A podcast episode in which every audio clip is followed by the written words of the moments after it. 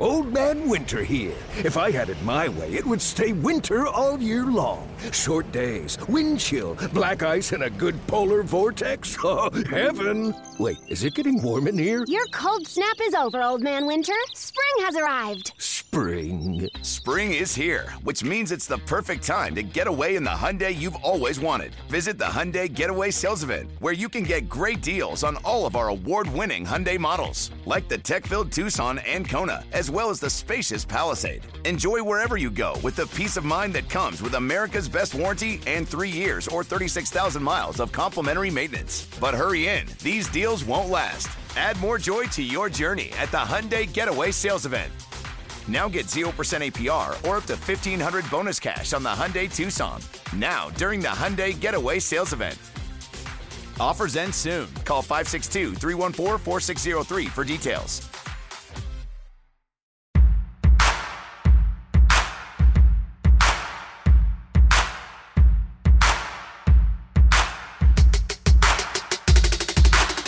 Edition of BetQLU, sponsored by and presented by BetQL. Get smarter and beat the books. Download the BetQL app on the Apple App Store and Google Play. My co-host, my main man on the show, Thomas Casale at the Tom Casale on Twitter. That's where you could find Tom. You can follow me on Twitter at Eli Hershkovich. You can follow BetQL on Twitter at BetQL app. How are we doing today on a Tuesday, Tom? Doing good. Looking forward to the week.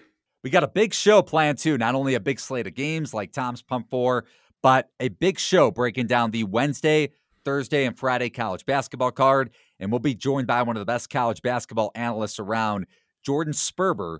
Tom, let's get into the Wednesday card here as we, we're not going to spend too much time on what happened this past week because we had some tech issues that knocked out our first edition of the podcast that I know you, my friend, are a little frustrated by, right? I do not like tech issues. No.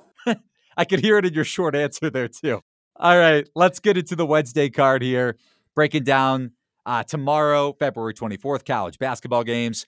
Alabama at Arkansas. This lineup at a couple offshore books, and Alabama is favored. Actually, it's down to a pick. So Alabama at Arkansas is now a pick. What do you make of this game, Tom? Any sort of play or any sort of lean?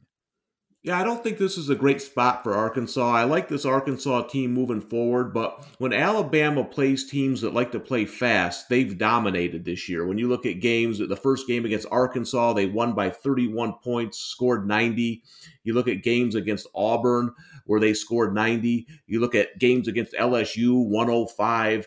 Uh, Georgia recently, 115. When you play fast with Alabama, you're playing their game. And I haven't seen anybody who can beat them at their game yet.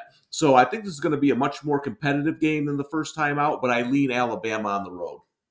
Yeah, Alabama smoked them just like they were smoking everybody in the beginning of conference play. One keynote to uh, mention is Jordan Bruner is back, the big for Alabama Yale transfer. He came back against Vanderbilt over the weekend after suffering that knee injury against Kentucky, going back to around the beginning of conference play when Alabama started out hot. Nobody believed in them. And you know what? People uh, aren't too bullish on Alabama still because if you're looking at the betting market right now, Tom, the line just moved a little bit more to Arkansas minus one. So more money came in on the Hogs. My question is with Arkansas, similar to the first time these two teams played, can the Hogs defend the three? Because Arkansas has given up the fifth highest three point scoring rate in conference play. Alabama shooting the highest three point scoring rate. So that's where the majority of their points are coming from. And if you haven't watched too much Alabama basketball this year, they shoot a ton of threes with Quinerly and Petty and Shackelford and even Bruner, who's come back. Herb Jones, who's probably going to be SEC player of the year. Of course, got to mention him. The one thing I will say, you mentioned that teams can't run up and down with Alabama like Arkansas might want to do. The one team that kind of played at Alabama's pace when they've had that SEC Big 12 matchup against Oklahoma, those guards for Oklahoma pushed the floor, one of the better rebounding teams in college basketball, and they made Alabama uncomfortable in transition. So if Arkansas tries to maybe slow it down a little bit and then speed you up, and they have a, a big that could really dominate the glass in Justin Smith. Yeah, I don't. I, I mean, I think Arkansas is a good team. They're playing well, uh, but again, it's the matchup for me. Uh, it's going to be a pass, but it would be Alabama or nothing in terms of betting. I wonder, and we didn't really see, have to see this in the first matchup because Alabama blew him out. I'm curious to see if Nate Oats switches Herb Jones onto Moses Moody at some point during the game, or maybe spurts during the game if that guy's hot, because Herb Jones can guard one through five. So that would be a nice mismatch for Alabama. Again, SEC player of the year, most likely one of the best defensive players in college basketball. Quinerly got some more minutes against Vanderbilt, just a, a of note too for this Tide team. I think he's going to be big for Alabama if they're going to make a run in March. A little bit of a defensive liability, but uh, still a really good shooter, former Villanova guard for that one season before he transferred over to Alabama. So yeah, I, I would lean uh, similar to you, Tom. I would lean towards Alabama because of that three point shooting prowess, and that's Arkansas's biggest uh, defensive issue is defending threes.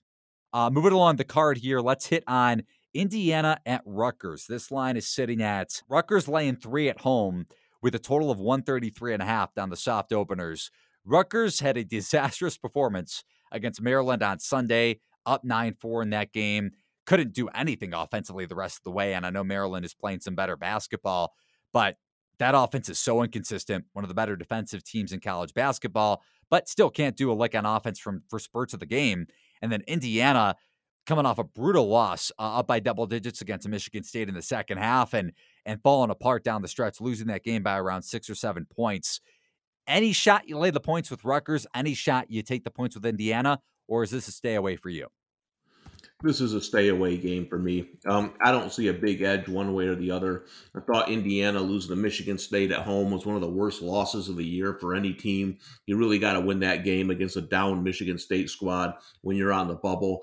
Uh, you know, I, I would might give a slight lean to Indiana here, but not enough for me to place a bet on the game. Yeah, I'm with you. I, I don't trust Rutgers' offense enough to take them. While and, Rutgers' defense, that's their biggest defensive liability is defending the interior. Even though you have guys like Omoruyi and Myles Johnson, we saw Maryland attack the paint a ton in transition. And if Indiana's controlling the the tempo in this game, they're going to try to speed Rutgers up.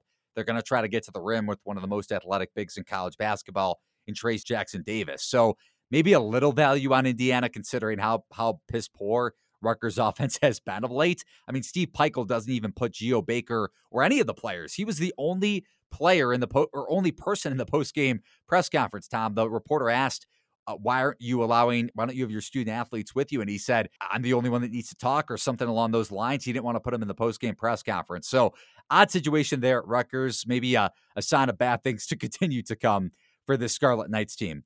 Uh, moving along on the card here, a game that I'll have a bet on is South Carolina at Mississippi State.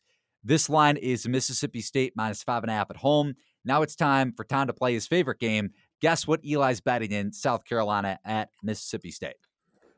I'm going to take a shot here and say it's Mississippi State. I mean South Carolina plus the points. well, you'd be right. It is. It is uh, the Gamecocks getting five and a half on the road at Mississippi State. Good matchup here. Couisnard, one of South Carolina's better guards, is expected to be back with the ankle injury. Martin kind of hinted, hinted at it on Tuesday, said his uh, he's fully recovered and he's still questionable for the game, but I expect Couisnard to play in this one. And he's big for them defensively, especially with their ball pressure. If you go back to uh, some of their previous games where South Carolina has defended really well, they turn you over a lot, the third highest opponent's turnover rate in, in conference play. And Mississippi State is in the bottom half of the league in turnover percentage. So if South Carolina is able to speed them up, even though Mississippi State wants to run the floor in their own right, if South Carolina could turn them over and get on transition a lot with some of those guards and AJ Lawson, I think South Carolina uh, keeps this thing within two possessions. Yeah, I mean, you mentioned the turnovers. The I, I can see South Carolina giving them issues. Uh, Mississippi State has a younger backcourt. They play sloppy at times. I just don't know if I can bet this South Carolina team right now. It's been a long year. There's been a couple spots where I thought they might have hit in the last month, and uh, they just haven't done it. So to me, this is again, this is South Carolina plus the points or nothing. I wouldn't lay five and a half with Mississippi State against anybody. I'm with you there. How about a A10 line that also continues to move?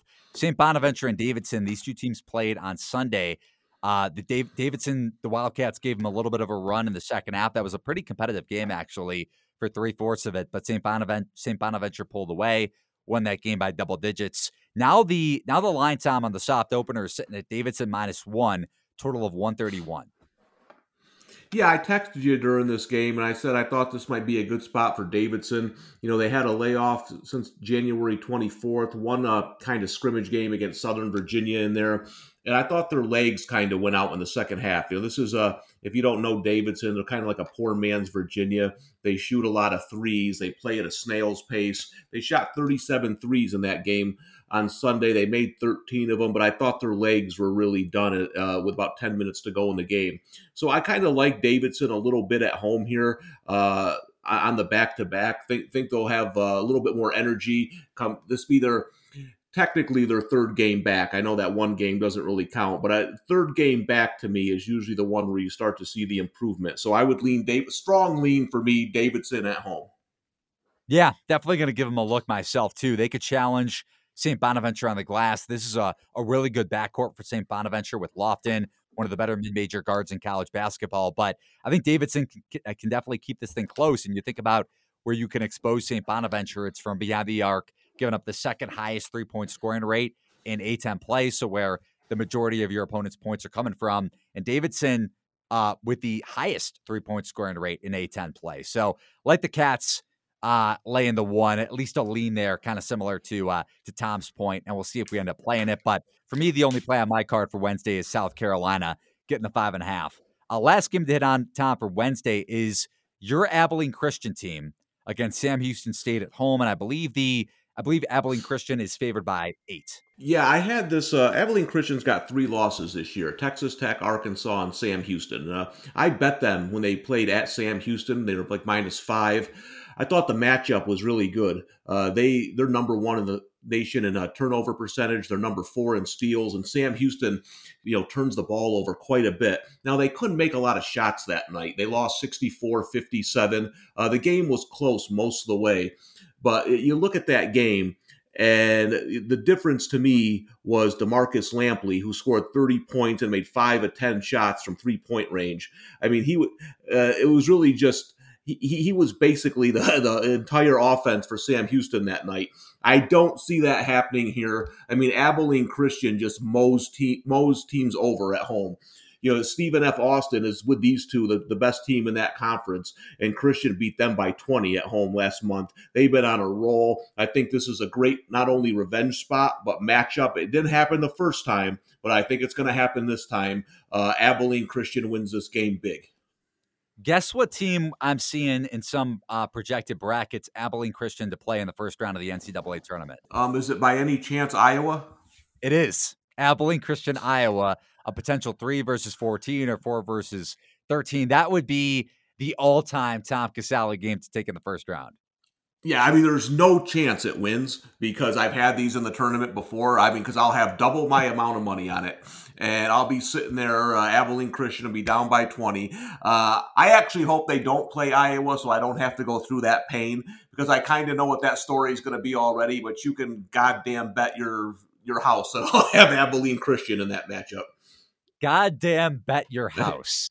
That is the most that is the most Tom escalated up to swearing and then backing off a little bit. But I do appreciate the attempt. So we've gone through some of the Wednesday college basketball card here. I like South Carolina. We both have a lean to Davidson. No play for us in Alabama, Arkansas, though we kind of lean to Bama a little bit, especially with the way the market's moving on that game. Indiana at Rutgers, no play for either of us. And then Tom likes uh, Abilene Christian at home against Sam Houston State. Let's go on to the Thursday college basketball card. Michigan at home against Iowa. And we just mentioned the Hawkeyes, right? Great transition because Iowa won at home against Penn State. They were down a couple possessions in the second half, came back. Their, their defense did start to play better. I will say that. That matchup zone, Penn State carved it up in the first half, and then Iowa, uh, Fran McCaffery went back to a man to man, and Penn State struggled to score, and, and Iowa t- uh, took control and won by a few possessions, almost covered the closing line of around 10, 10 and a half. Is this a Michigan play for you, Tom? Oh yeah, it's a big one. The we didn't have a podcast back in the day, but my the co- most confident I've been all year is when the Zags played Iowa back in December. Uh, I just thought Gonzaga was in a different class. You know, 99 88. I mean, Iowa was in that game for a while, but it was just too much Zags. I see the same thing happening here. Uh, you know, I know it's not a great spot for Michigan coming off that emotional Ohio State game, but I I don't see much of a drop off here because Iowa's ranked so high. The and you know I, I just keep staring at this KenPom line It's got it two. Uh, if this thing opens up at two, uh, you know that because that I live in New York, that sports book that's forty minutes away, I might have to drive there to put more money on this one because I love Michigan at two. I thought you were going to say you're going to bet your house on it. I, I usually save the house for tournament games. You know, you don't you don't want to risk anything that high unless it was, unless it's March Madness. But this is uh, I, I just think Michigan's front line is going to dominate. I think Iowa's front line gets so overrated. The the Zag showed that, and I think Michigan to me has arguably the best front line in college basketball. I think they dominate. Yeah, no, I'm with you. You could throw Dickinson at Garza. You could throw Austin Davis off the bench. I mean, we saw Austin Davis come up big down the stretch. Chaundee Brown had a couple big possessions against CJ Walker, the Michigan transfer, down the stretch where he turned over the Ohio State point guard and also just a bizarre turnover for Ohio State where Liddell didn't turn around and Livers had the ad one at the other end. But man, Davis, like Juwan Howard means so much from a lot of different aspects and especially with their post work um, and they're footing down low offensively, but defensively too, man. Like Davis has improved so much at that end of the floor. You could throw Brandon Johns at Garza if you want to. And of course, I mentioned Dickinson, one of the best bigs in college basketball, both ends of the floor. So I'm I'm with you. I think Michigan's front line gives them a big advantage in this game. You slow down Garza, and then on top of that, Michigan with a in the better half of the Big Ten in opponents' three point percentage and opponents' three point scoring rate, and that's what Iowa wants to do. They're number one in the conference in three point shooting and number two in three point scoring rate. If Michigan's perimeter defense shows up, Michigan controls the tempo and they probably blow Iowa out. Yeah, I agree. Uh, the only way Michigan doesn't win this game is if they have a complete lag off the Ohio State win. But I, I think they'll be there, and I think they win rather comfortably. All right, we'll both be on Michigan. Moving along down here on the uh, Thursday college basketball card, a huge game in the Pac 12. USC at Colorado. USC coming off that big win over Oregon on Monday. I was on the wrong side of that game. Oregon, talking about teams coming out flat. They did not defend in the first, let's say, three or four minutes. Eaddy hit a couple big threes, actually hit three straight threes. USC blew out Oregon. was a 10 point game with six minutes left where I thought Oregon can get the backdoor cover, but USC played really well. Their, their front line dominated Oregon, especially in the first half. Now they go to Colorado, and Colorado won this game. I think it was on New Year's Eve, actually, as around a, a maybe a one and a half, two and a half point dog. But the Buffs, according to KenPom, are favored by one. Would you consider back in Colorado, or are you staying away, or are you back in USC? I'm probably going to stay away. I mean, I liked Colorado last week in this spot, and I didn't love your Oregon play only because USC is coming off the Arizona loss. I, I hate that they lost to. I mean, I know you had Arizona uh, on Saturday too, plus the points. I was hoping USC would win by two or three because I didn't want them coming off a loss heading into Oregon and Colorado. But I mean, they really manhandled Oregon. I, I, give a slight lean to Colorado here, but they, they got them earlier in the season. Uh, USC is probably better than I've been giving them credit for. Uh, again, the Pac 12 isn't the conference I'm really uh, focused in on the most out of, out of all the other conferences. But slight lean to Colorado, not enough for me to play the game. I'm with you. And the reason why I was on Oregon, and you're right, maybe it wasn't the best spot in the world, but their press and their and their two three matchup zone, I thought was going to give USC a lot of issues. Uh, Trojans just hit a lot of shots. So, and, and, you look at this Colorado team, they they don't defend like that. They give up a lot of points inside. That's what the zone for Oregon is meant to stop is is uh, getting the ball down low. But Colorado gives up the third highest two point scoring rate. That's what the Mobley brothers want to do. And actually, yeah, Isaiah Mobley was out for that game against Oregon, and and uh, USC still blew out the Ducks. So yeah, I'm not. I'm staying away from this game. Maybe it's a good spot play for Colorado with a little bit of motivation on their side, but I don't expect this Buffs defense to be able to slow down uh, Evan Mobley, who's one of the best freshmen in college basketball, enough. Yeah, agree. Uh, I'll probably just sit back and watch this one. All right, on to another big game of the Pac 12, actually. Uh, you're Stanford Cardinal because we were talking them up, and I guess they're mine too at this point. We were talking them up on uh, Saturday's podcast as a potential dark horse team in the tournament. Then they lose outright to Washington State on the road, a team that lost Isaac Bonton. It seems like from the, for the year after what he tweeted out uh, earlier in the week or over the weekend.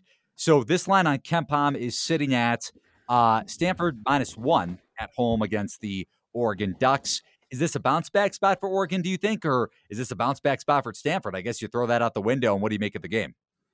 Yeah, I'm kind of off Stanford. That's that's kind of like your Rutgers uh, pick. You know, the I, I kept waiting for Stanford to turn the corner, but you can't you you can't go and lose a game to, to Washington State after you've won a couple in a row and you they had won a four or five. Uh, I, I don't know. To me, now that Oregon got thumped against USC, I think this is actually sets up as a better spot for Oregon. I think they're the better team. And like you said, they came out kind of flat in that game. I expect a much better effort on Thursday. I'd lean Oregon on the road this Ducks team has a similar making of a Dana Altman team that can make a run in March. I mentioned that press; it gives teams so many issues in the NCAA tournament. But a couple uh, notes that favor Oregon in this game: USC giving up or Stanford giving up the second highest three point scoring rate in Pac-12 play. That's where Oregon scores a lot of their points is from three, and it just didn't happen against USC because they weren't able to turn them over, they weren't able to get stops, and they weren't able to get out in transition. But with Figueroa and Will Richardson and Chris Duarte, should be able to get their fair share of three point looks. And then Stanford actually turning the ball over at a bottom two rate in Pac 12 play. Oregon turns you over at the highest rate in Pac 12 play. Uh, while they had the two week COVID layoff and the market might adjust a little bit going into this game after losing to USC outright, I would lean towards Oregon. Might be a play for me, but just a lean for right now. Yeah, and one thing to note is that for Oregon, Eric Williams came back recently, one of their leading scorers. So I, I think you know now now that he's been in there a little bit, you're going to see that. That's what I was kind of waiting for here for Oregon to make their run. And again, they got blown out on Monday, but I I like this team long term, and I think they get it done at Stanford. Another big game, fourth of them. We got a lot of them. Ohio State at Michigan State. Can't really hit on that game. Any 30 seconds or less time, I guess, going back to the Big Ten. KenPom makes this line Ohio State on the road at Michigan State by seven. I guess we need to see what happens with Michigan State and Illinois tonight, but any shot you bet this game or stay away? Uh, that's probably a stay away. Uh, Michigan State might be in trouble there. One last Pac 12 game here, 30 seconds or less, because I feel like it won't be a play for you. But if you want to get a, a quick thought in, UCLA at Utah. Uh, UCLA won this game late in December at the beginning of Pac 12 play for the Bruins and for uh, Utah. Uh, KenPom makes this line UCLA by one on the road. I thought Utah was going to be a little bit better this year. The that they were one of my sleeper teams in the Pac-12. It hasn't really come together. You look they they lost three straight, but they played four straight on the road.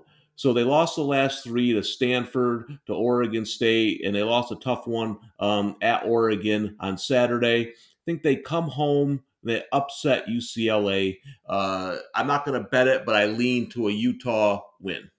Yeah, no, I'm with you on Utah too. Might be a play, but I, I have a stronger lean to Oregon and might actually end up playing the Ducks. But we'll see what that line opens up at. If we could somehow get two with Oregon, maybe the market's a little bit down after that USC win. And and hey, I, I was a little, down on USC overall after what I saw against Arizona, but they bounced back. Tahj Eaddy, one of the better point guards most underrated point guards in the country, could make some noise in the NCAA tournament, especially after what, or especially because of what Evan Mobley can do in the front court and his brother Isaiah Mobley too. Uh, last game to hit on on Thursday, Tom, is Boise State at San Diego State. A huge game in the Mountain West after Boise State swept uh, Utah State this past week, and the the conference standings. Uh, Boise State is 14 and three in the in the uh, Mountain West, and San Diego State is 11 and three, tied with Colorado State as well. Uh, but San Diego State just a half game back in the win loss record overall this season. Yeah, I think the line's going to be a little bit too high for me uh, on Thursday. Looks like uh, KenPom has us at seven. I, I don't want to lay seven in this game. I do lean San Diego State. I might hit it Saturday when they when they play the second leg. We'll see what happens on Thursday. Uh, seven too much for me to lay with two good teams in the same conference. Yeah, I- am with you. I- I- it's tough to trust Boise State even after what they've done so far, and maybe the market's a little too high in San Diego State. If they if they do open up at seven, I mean, look at who they played of late: Fresno State, San Jose State, Wyoming, Air Force. But you look at this game, and the keys to Boise State covering this number and potentially winning outright. RayJ Dennis has to play well, can't turn the ball over. Uh, same thing with Marcus Shaver, and especially the same thing with Derrick Alston. I know he played really well down the stretch in both of those Utah State games, but it's tr- tough to trust his handle a little, a little bit, especially with a team that's going to press you more and is going to try to create turnovers more. I mean, you look at San Diego State, they're number one in the Mountain West in opponents' turnover percentage, And I know Boise State is number one in offensive turnover rate, so the lowest turnover rate overall in uh, the Mountain West. But I just have a feeling that San Diego State's going to be able to turn them over. Like you said, maybe it's a, a maybe we get a better line uh, on on the second leg of this uh, uh, two games and three nights for both of these teams. But I'm kind of high on San Diego State right now, man. I think they can make a, a little bit of a run in March. They're going to have Mensah healthy, which they weren't going to get last year uh, in the NCAA tournament if it was played. You don't have Malachi Flynn, obviously, but Matt Mitchell is one of the more underrated wings and threes and can even play the four in college basketball. I love their shooters too with Jordan Schakel and Trey Pulliam. Terrell Gomez has come up big this year. I, I kind of like this team to make, you know, they're going to be on that eight, nine line. And if we get, if let's say they get through that first game and they play Ohio State in the first round, uh, which maybe they wouldn't put that strong of an eight, nine if San Diego State finishes there against a one, but let's just say it happens, I would be all over San Diego State. Yeah, and one of the things about them too, they're one of the most experienced teams in the country.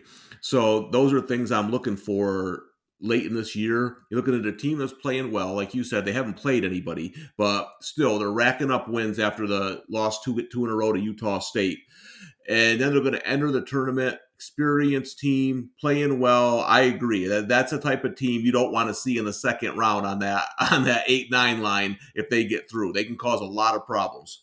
Last couple of notes before we get to Jordan Sperber, our, our guest here on today's BetQLU. Purdue at Penn State, Friday, college basketball. Richmond at St. Louis. Either of those games stand out to you? Also, Nevada at Utah State. Any potential plays for you on the Friday card? I don't see much I like on Friday. You know, the Richmond St. Louis is kind of the that was going to be the game of the year in the in the A10. I, I thought I, I like both those teams a lot coming into the season. Uh, hasn't really happened for them. Uh, a lot of a lot of COVID layoffs. Uh, both of them probably going to have to win the tournament now to get in. So we'll see what happens there. Um, yeah, I'd rather die than bet Purdue and Penn State, to be honest with you. So nothing big for me on on Friday. I'll be working on the Patriot League Saturday matchups when those games are going on. Tom's two kids sleeping. You could picture this shot in your head. His wife is like, "Why the fuck are you still up?" And I'm like, "Well," or he's like, "Well, you know, got to cap some Patriot League basketball, getting ready for BetQLU on a Saturday." I I, I kind of lean to Penn State at home. Uh, they play Nebraska tonight on Tuesday, so we'll see. I'm assuming they're going to bounce back after Nebraska went into uh, Happy Valley and won that game outright as 12 and a half point dogs might have closed at around 10 and a half, 11. But assuming Penn State is able to get one win, I kind of like them against Purdue. I think they match up well against the Boilermakers. We're coming off a COVID layoff in that in that first matchup, but no play for me right now. Uh, St. Louis has a big, big game against uh, VCU tonight uh, on the road, and one of VCU's better guards, Hyland, is out. So, assuming St. Louis wins that game, they get Richmond at home, a big game in the A10. Any quick thoughts on that game? No, I, I don't really have a really have a strong lean. The just feel like both those teams aren't what they were supposed to be this season. I don't have a good feel for either one. Uh, I mean, the team team I think if you're looking for the A10 tournament, uh, it'd be Dayton. I think you know the starting to play better. Uh, if you look at a team that could surprise and make a run in that A10 tournament, I'd put my money on Dayton. Yeah, no, I'm with you. Jalen Crutcher is a really good guard, and we've kind of we haven't seen him take that step, or at least as big of a step as I thought was going to happen after they lost Obi Toppin. But they got back a, a really big piece going back to I think it was a week ago in that Rhode Island double overtime loss, that the biggest sweat of my life, it felt like. Ronnie Chapman came back for that game. So they're getting their pieces back. Gibby Watson has been a really solid floor spacer for them the last couple of years. I, I kind of like your uh, your thought process there. I lo- was looking at some of the some of the A10 odds to win the conference tournament. St. Louis the favorite at plus 180. Uh, but yeah, Dayton might have some value. Kind of a good luck there by you, Tom. St. Louis is the favorite. Yeah, I, I, don't agree with that, and I have a futures bet on St. Louis. I, that that overvalued. Nope, I, I don't see it happening. That is Tom's way of saying "fuck no." I'm shutting this thing down.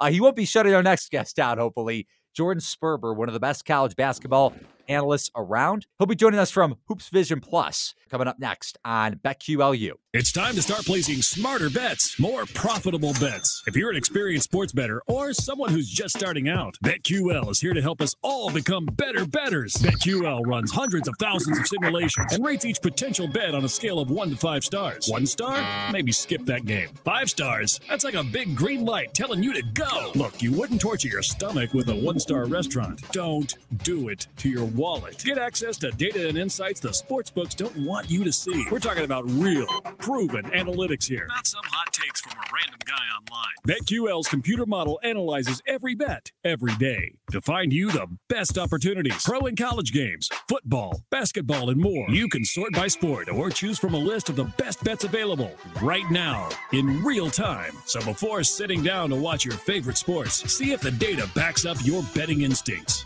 Bet smarter and beat the books with BetQL. Download the BetQL app or visit betql.com today. So we've talked about the Wednesday games. We've talked about some of the Thursday and Friday games on the college basketball card this week. Now it's time to bring on one of the best college basketball analysts in the college basketball space. His name is Jordan Sperber. You can follow him on Twitter at HoopVision68. He worked with the Nevada and New Mexico men's basketball programs. You can also subscribe to his Hoops Vision Plus premium newsletter, which is one of the best college basketball breakdowns that you'll possibly find uh, if you're looking to learn more about college basketball. What's going on today, Jordan? Not too much. Thank you for having me, Eli and Tom. I uh, I appreciate it. Of course. So, first question we have to ask you because this is a sports betting podcast. Have you ever gambled before and any stories behind it? Yeah, so I have legitimately never placed a bet. And I feel like that's something that a lot of so I was in coaching, you know, and, and that's something that a lot of coaches have to say, whether it's true or not.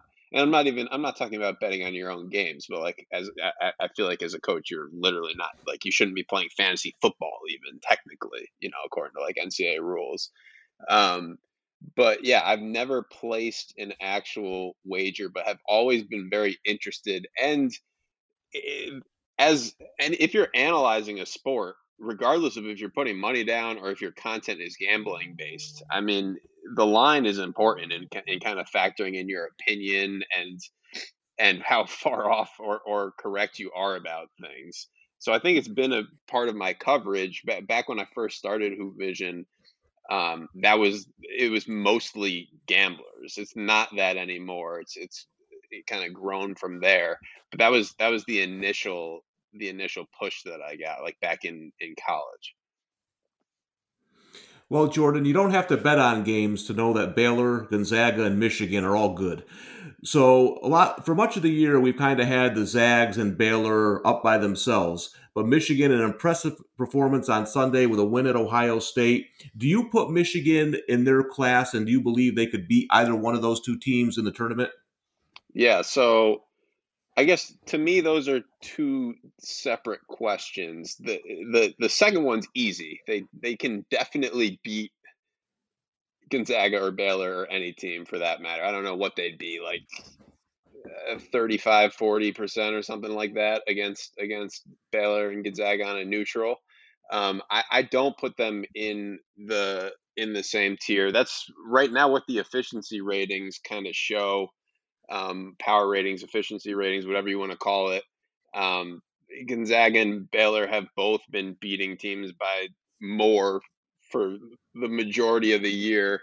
Um, I actually literally before this call just got done watching. I've now watched every single made basket in Big Ten play for Michigan, and I still don't think I would put them in that tier uh, with with Gonzaga and Baylor. Uh, yeah, I kind of defer to the efficiency ratings, and then you know sometimes I'll have some uh, uh, uh opinions, but my eye kind of matches what what like KenPom is saying. How much film do you watch per week? Ah, man. In well, I it really I was about to say in season versus out of season. Uh, it, it doesn't really matter for me. I, I'm watching quite a bit, and I'm like to a fault. I'll know that I have enough clips to make a newsletter, a video, or whatever it is. But I just sometimes cannot stop watching to make sure I'm not missing anything. Um, so it's a lot. Like I've been I've been putting out a new video every Friday. Michigan's going to be this Friday and basically Sunday, Monday, Tuesday, Wednesday, halfway through Wednesday I switch over from just watching film to like okay, now we have to actually edit and make a video. So it's like 3 or 4 full days of that team. It's incredible. I couldn't watch that much film, but I give you credit for doing it. So you mentioned some of the positives and negatives with with Michigan. What concerns you, and what do you highlight from a positive standpoint with this team offensively and defensively? Yeah, well, I've been focusing on the offensive end, which the the positives are are ball movement and spacing. They're they run a lot of really good stuff. They all five guys besides from the big man Dickinson, you know, it's a very well balanced team. They share it really, really well. A, point that I've made about them that I think is interesting is they don't shoot a lot of threes. So, like scheme wise and spacing wise, they profile like Villanova, like a, a four out Villanova team that moves the ball, runs great stuff, but they don't shoot nearly as many threes as as a, as a team like Villanova, and it's mostly because they're looking to drive off of the catch. Like Wagner does it quite a bit. Um, and it, so it's a little bit of a weird dynamic there uh, where eh, I, I, that's that's something that I'm interested in is how some of these better defensive teams because the Big Ten's the best league in the country, but it's a pretty offensive heavy league. You know, starting with Ohio State that game this weekend, um, and so I'm I'm curious to to see how how a Baylor or or some of these teams decide to guard them. I, I do, you know, I think that they're they're definitely the third best team. You know, it's not like I'm I'm not down on Michigan, um, but I think that Gonzaga and Baylor are are really really good. Jordan, is there a team maybe a little bit further down the trough there, like an Oklahoma, a Florida State, Houston, someone like that, that you feel can contend with these big boys come March Madness? Yeah, I I think the the the the next three teams in the Big Ten, Iowa, who actually plays Michigan on, on Thursday, Illinois, and Ohio State are all right there. I'm a little skeptical of the SEC. Um, obviously, Alabama's been playing really well um, in the SEC, and I I thought that Villanova and Creighton were going to be a little bit better than they have been so far this year. Uh, you mentioned Houston and they just lost to Wichita State. Um, uh, I think two games ago, um, but they no one wants to play them. Uh, they're they're super physical, the number one offensive rebounding team in the country. Uh, I think a lot a lot of those teams I just mentioned are pretty clumped together. Like I don't have strong opinions either way. Um, but overall, I think that like the top ten in college basketball is pretty strong this year relative to to other seasons. You mentioned the SEC, Alabama, futures ticket that Tom and I both got on in the offseason around 80 or 90 to 1. Now they're 20, 25 to 1, depending on what book you're using.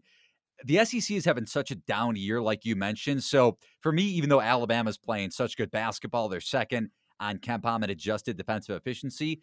I still worry about such a high variance team in March.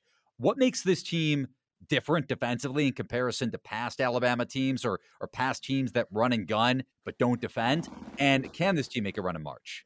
Yeah, so you mentioned that they're second in in KenPom adjusted defensive efficiency. In my newsletter this week, they're second in in offensive pace too. So as it's been well reported, they play extremely fast.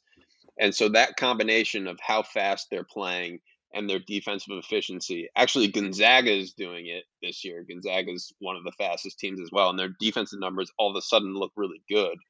Um, but eh, so if you put Gonzaga and Alabama numbers up with any team, KenPom has uh, offensive pace going back to 2010, the 2010 season they're the only they're they're the only two teams that have ever played this fast and been this good defensively. North Carolina, uh, obviously Roy Williams plays real fast with the Carolina break. Their secondary stuff that they run, and uh, they they just missed what Alabama and Gonzaga are doing about three times. They've never quite matched it.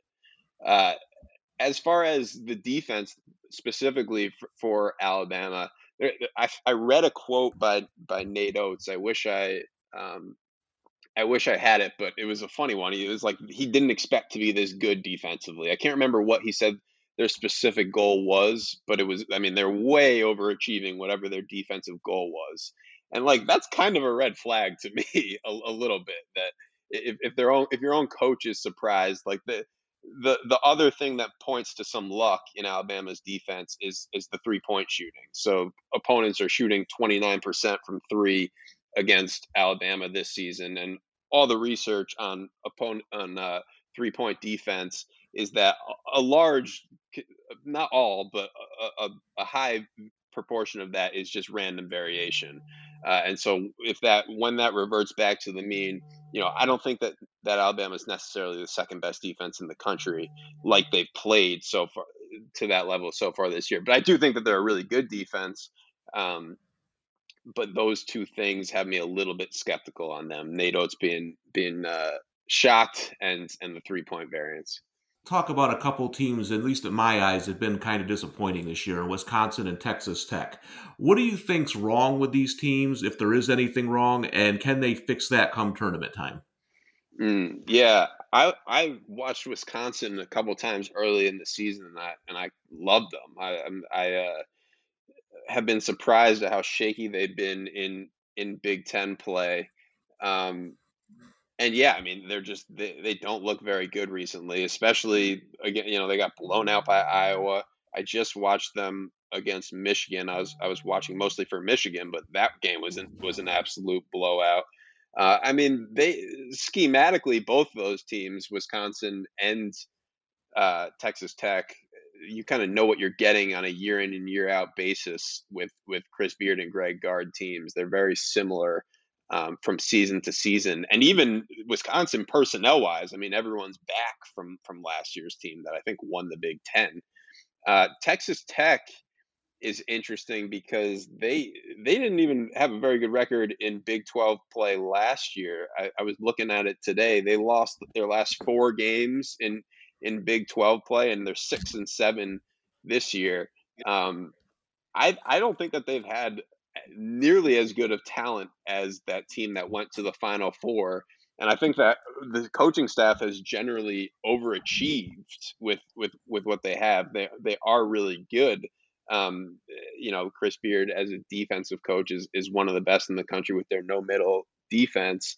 Um, but it's it seems like they've set the bar kind of unreasonably high given what their roster looks like. They specifically have have really they just haven't had a rim protector or, a lot of size like they did with Tariq Owens and uh, Odiase when they went to the Final Four. Yeah, so I, I feel like the staff has almost set the bar a little bit too high based on what their rosters have been the last two years.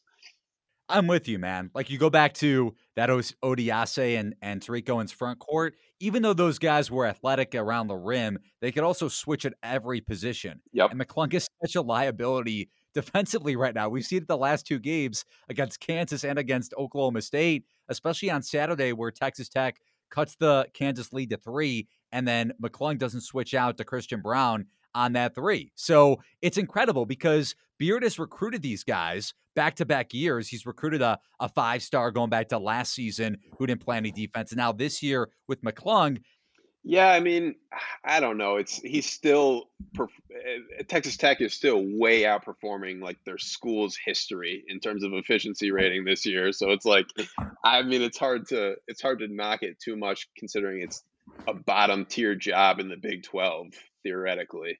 Um, but yeah, I mean, you go to an Elite Eight and you go to a Final Four, and then no one cares anymore that it is a bottom tier tier job in the Big Twelve. So there is some of that going on. Is Jordan? Is there a mid-major team uh, like a Loyola Chicago or someone that you think can make a run in the tournament? Yeah, so Loyola Chicago was was my team last week that I put out a video on YouTube. If you type in Loyola Chicago basketball, it should pop right up there. For uh, uh if the YouTube algorithm is doing me right, um, but yeah, they're they're number one in the country right now in adjusted defensive efficiency on KenPom.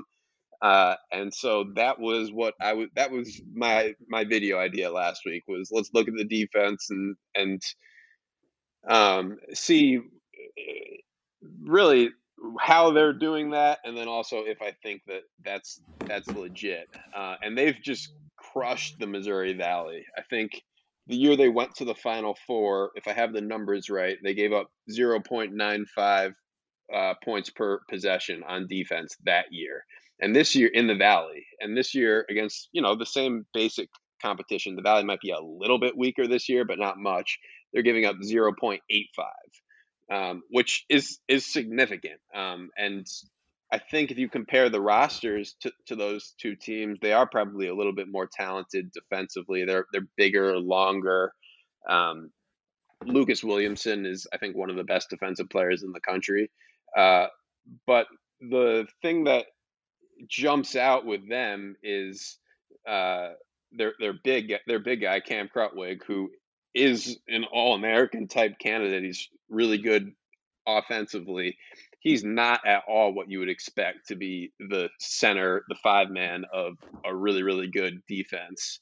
He's very smart. He's got good hands, uh, and he's like ahead of the play, but he's super limited athletically. He's not a rim protector. And so I mean it's it's tough to say. They they played Wisconsin who we already talked about and they did not look good in in the Wisconsin game but I, would love to see them a little bit more against high level competition. I, I do think, I don't know, it depends if you consider Houston a mid major, but in terms of the traditional uh, mid major conferences, I do probably think that Loyola Chicago is the best team.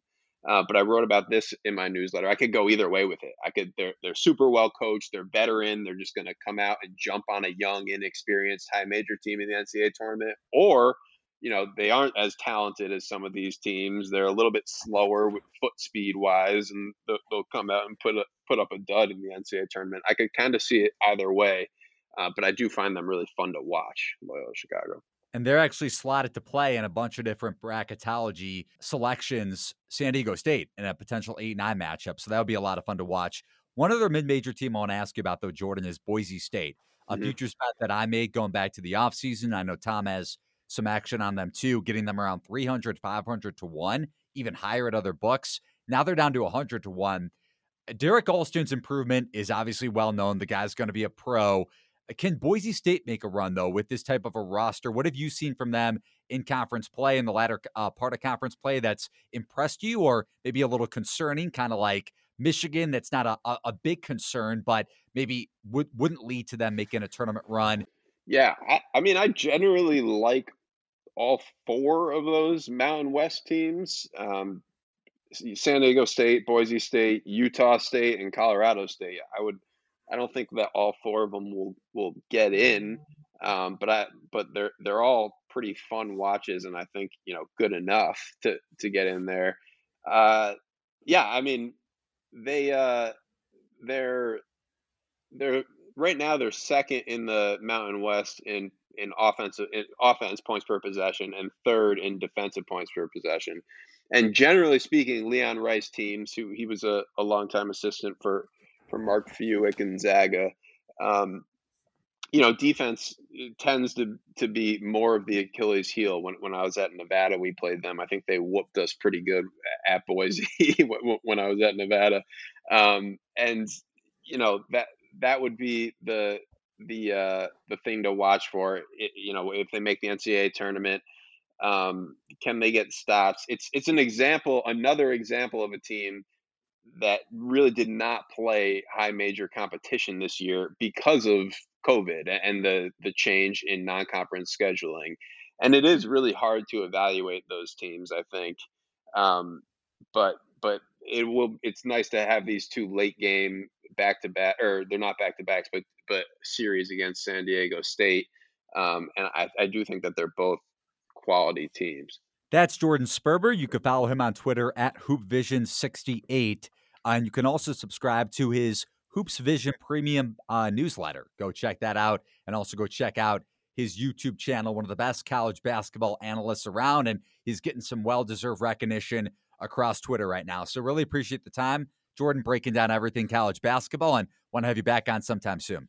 Thanks for having me, Eli. Thanks, Tom. Take care. So, Tom, was this A, the most annoying podcast recording of your life, or B, the most annoying podcast recording of your life? Um, it was C. In the middle of it, I was thinking about I'm never going to do this again. That's how that's how annoying it was. Uh, I mean, 40 minutes in, just imagine, uh, 40 minutes in, I'm in the middle. I mean, I'm really in the middle of a great Abilene Christian take, and all of a sudden, boom, we're out. So uh, we rebounded. Uh, hopefully, it came out okay, and we'll see everybody on Saturday for the live show and uh, plenty of big picks and another look. Looks like we got another good shot here in the uh, Patriot League for a, for a nice hit. Sound like an 80 year old man talking up that Patriot League game, but I appreciate it. That is Tom Casale at the Tom Casale on Twitter. You can follow me on Twitter at Eli Hershkovich. Follow BetQL on Twitter at BetQL app. Like Tom said, we'll be back on Facebook and Twitter live on Saturdays. BetQLU presented by BetQL. Presented by T Mobile, the official wireless partner of Audacy Sports. With an awesome network and great savings, there's never been a better time to join T Mobile. Visit your neighborhood store to make the switch today.